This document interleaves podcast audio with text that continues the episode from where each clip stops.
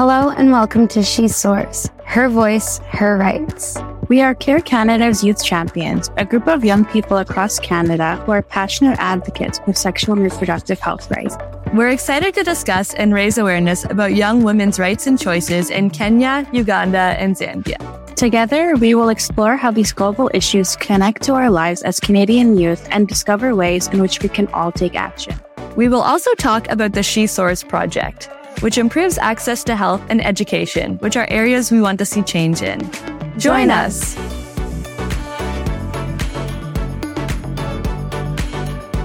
Welcome back. So we are continuing our conversation with Sithembile Sakala today. She is currently a senior program coordinator at Restless Development, which is a global partner organization at the She Soars project. She's joining us from Zambia. So, last conversation, just a brief recap, we kind of talked about um, the different uh, sexual education policies and practices within Zambia, as well as Sithembile's background. Yeah, so to start us off, um, Sithembile, can you tell us a bit about what the She Soars project has been doing with regards to sex education in Zambia, as well as if you can speak a little bit to Kenya and Uganda as well? So the She Soars project, to start with, She Soars stand for sexual and reproductive health and economic empowerment, supporting out of school adolescent girls' rights and skills. That's She Soars. She Soars is being implemented in Zambia, Uganda, and Kenya.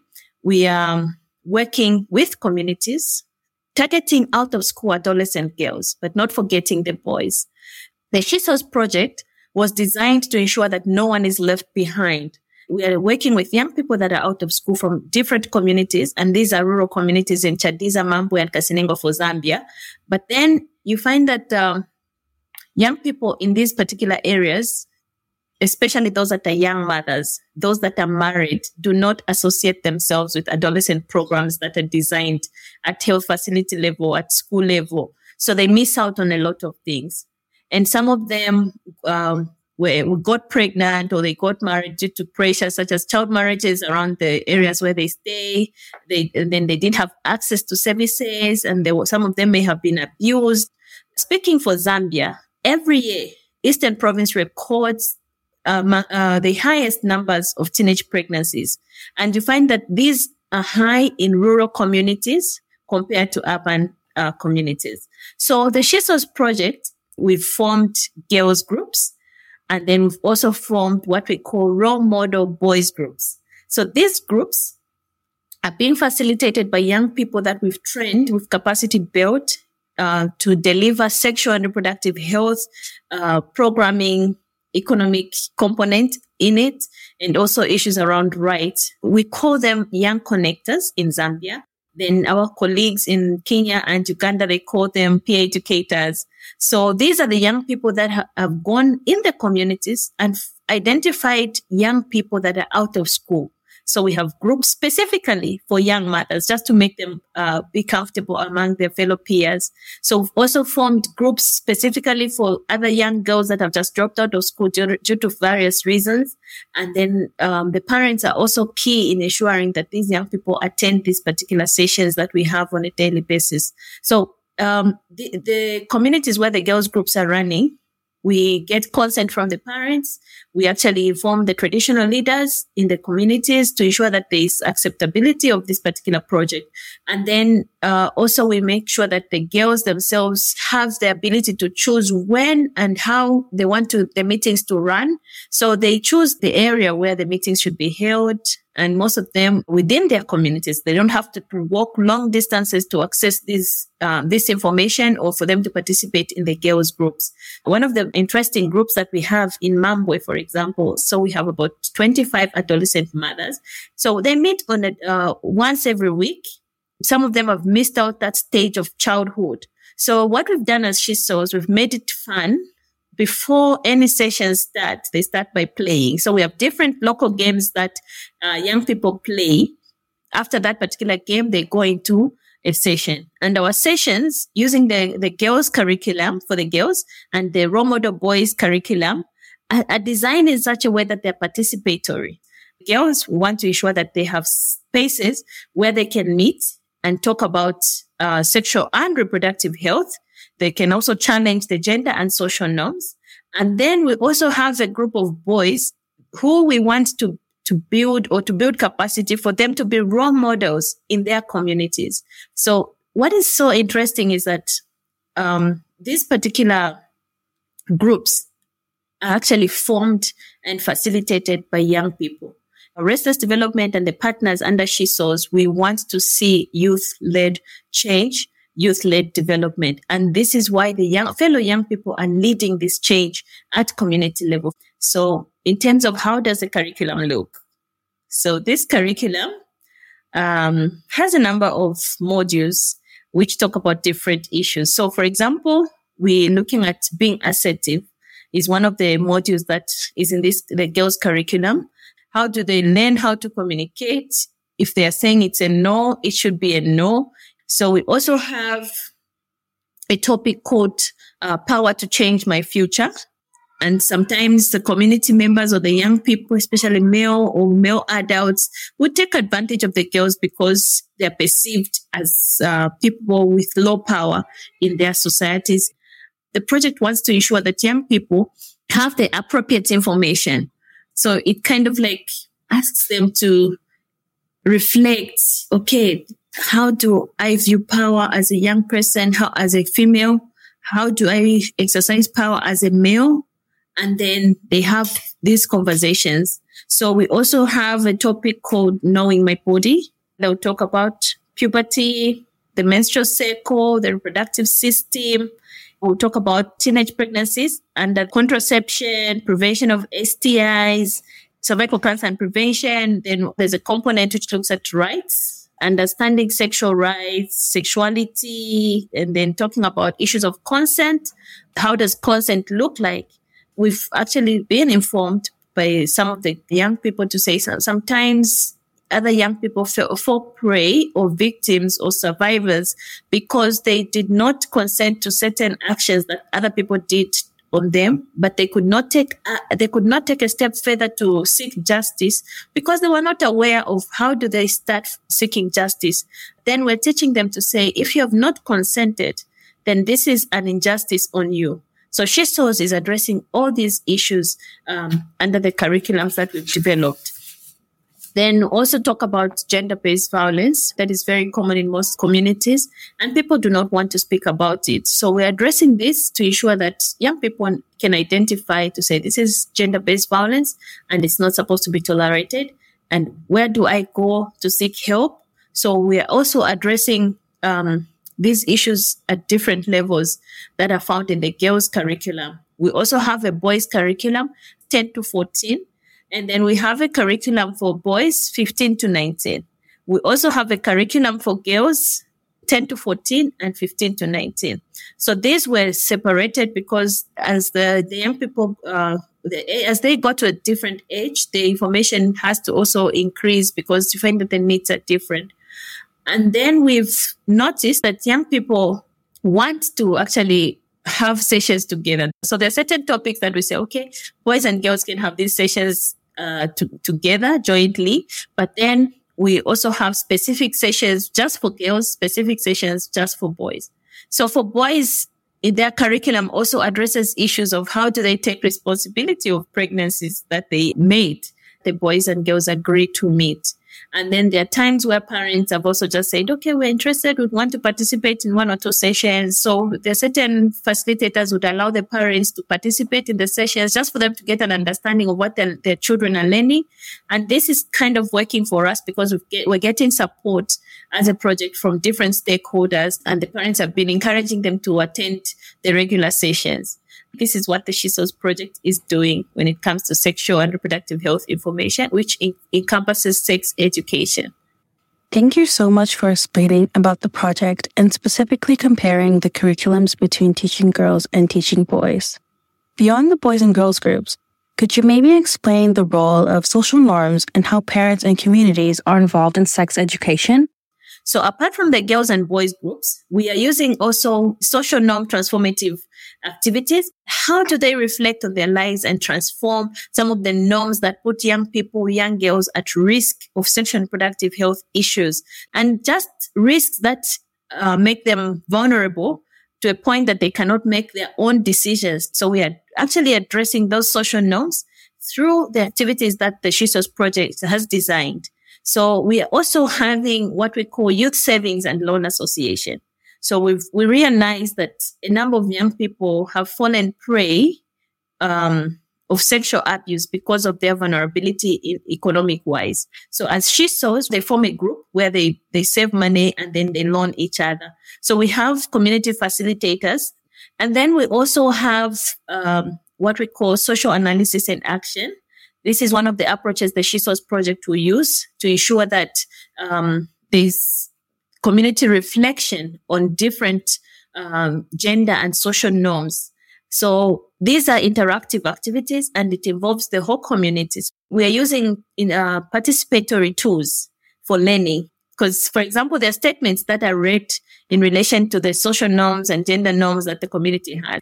And then the community votes to say, okay, they choose where they feel this is right. So there are all these myths or maybe some misconceptions to say when a girl has certain behavior, they, they, they are labeled as prostitutes or sex workers, something like that. And these are some of the gender and social norms that we, as a project, are trying to address through some of these approaches. So this is community led. They reflect and they decide to say, okay, I think this is something that we can address in such a way. And then we do an action plan.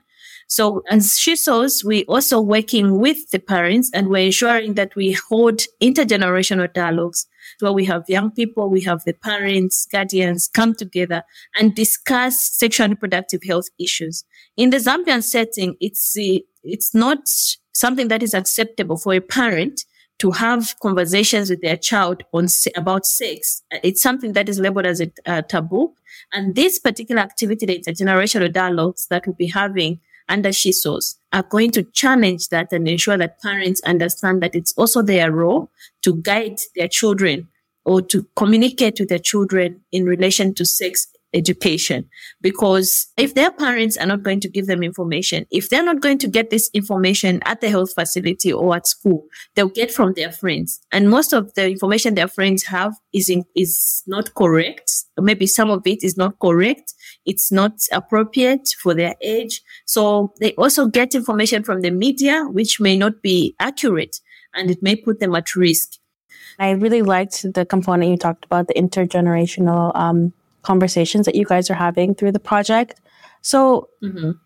basically, um, we wanted to ask, like, what do you think is the most important part of this curriculum? Um, the most important part of this curriculum is that it does not just talk about don't do this, don't do that.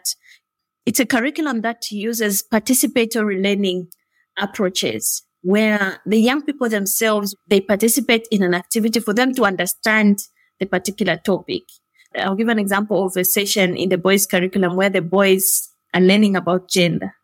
So this particular um, session asks the boys to be doing household chores. So it kind of like provokes them to think, okay, this is what girls go through. Or what can we do? How did you feel when you were doing these chores on your own? And then they start talking about it. It provokes the young people to kind of like briefly leave some of the issues that they face in their communities for them to get to understand how they need to be, how they can change and how they can look at things differently and understand um, the sexual and reproductive health issues that are uh, affecting them. And how do they take an action? How do they take a step further? So the boys and girls curriculums that we have under the She Soars, they're, they're unique because they're designed in such a way that the activities are participatory. So like we would use games to facilitate a session just to help the young people understand. Young people also come to participate because they're, they're excited to say, okay, today we're going to do a game. Today we're going to do this. So this keeps them coming regularly to attend the sessions. And what is so interesting also, especially for the young mothers.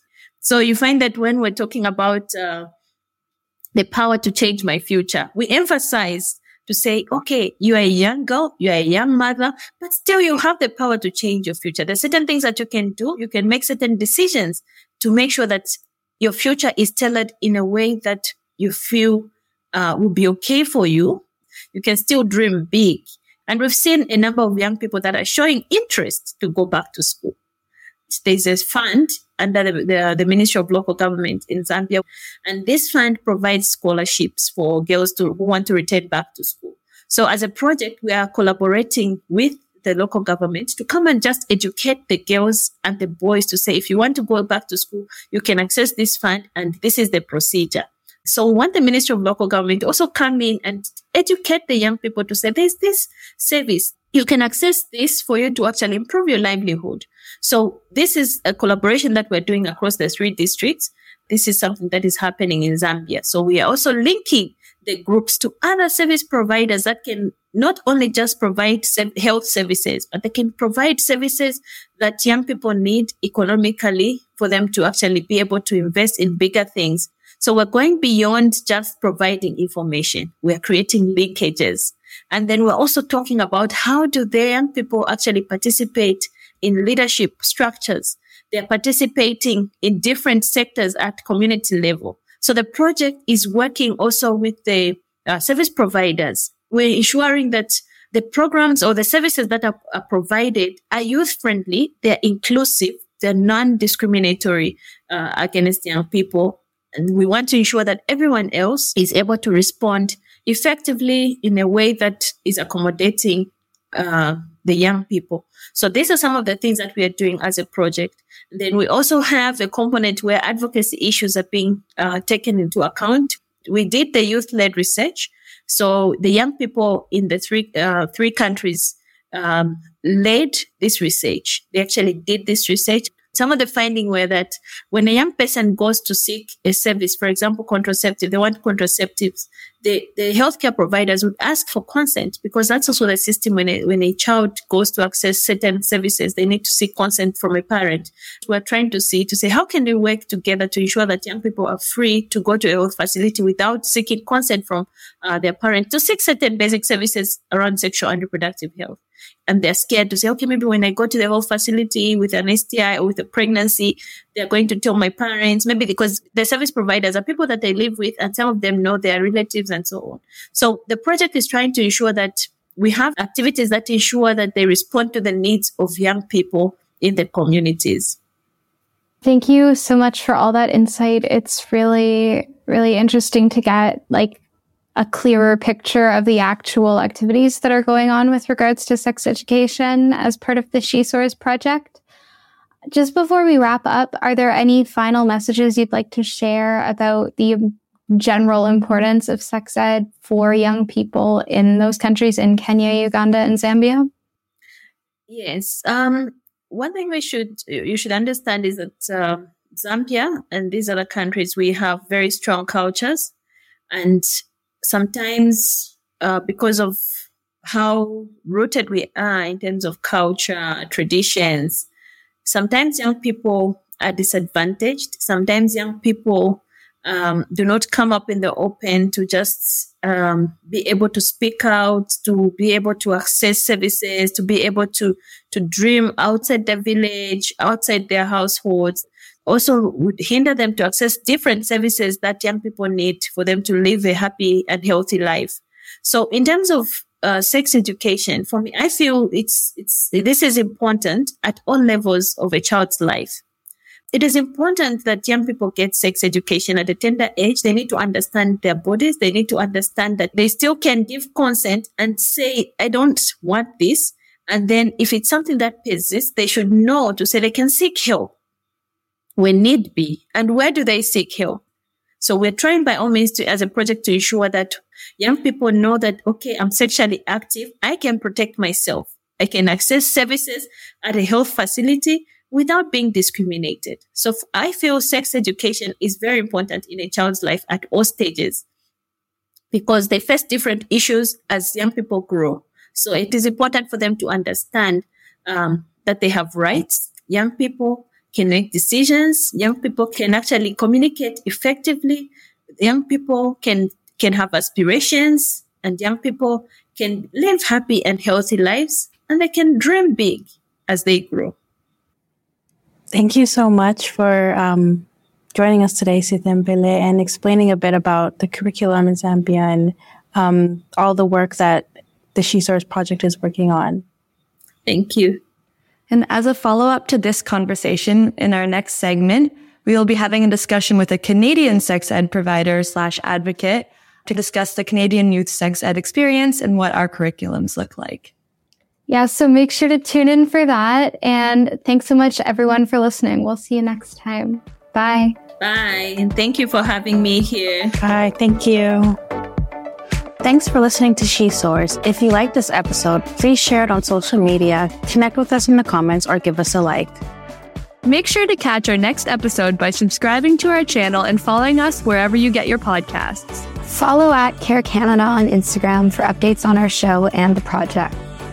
She Soars stands for Sexual and Reproductive Health and Economic Empowerment, supporting out of school adolescent girls' rights and skills in Kenya, Uganda, and Zambia. The project is funded by Global Affairs Canada. Check out our global partner organizations Youth Coalition for Reproductive Rights, the Center for Reproductive Rights, and Restless Development for even more project updates.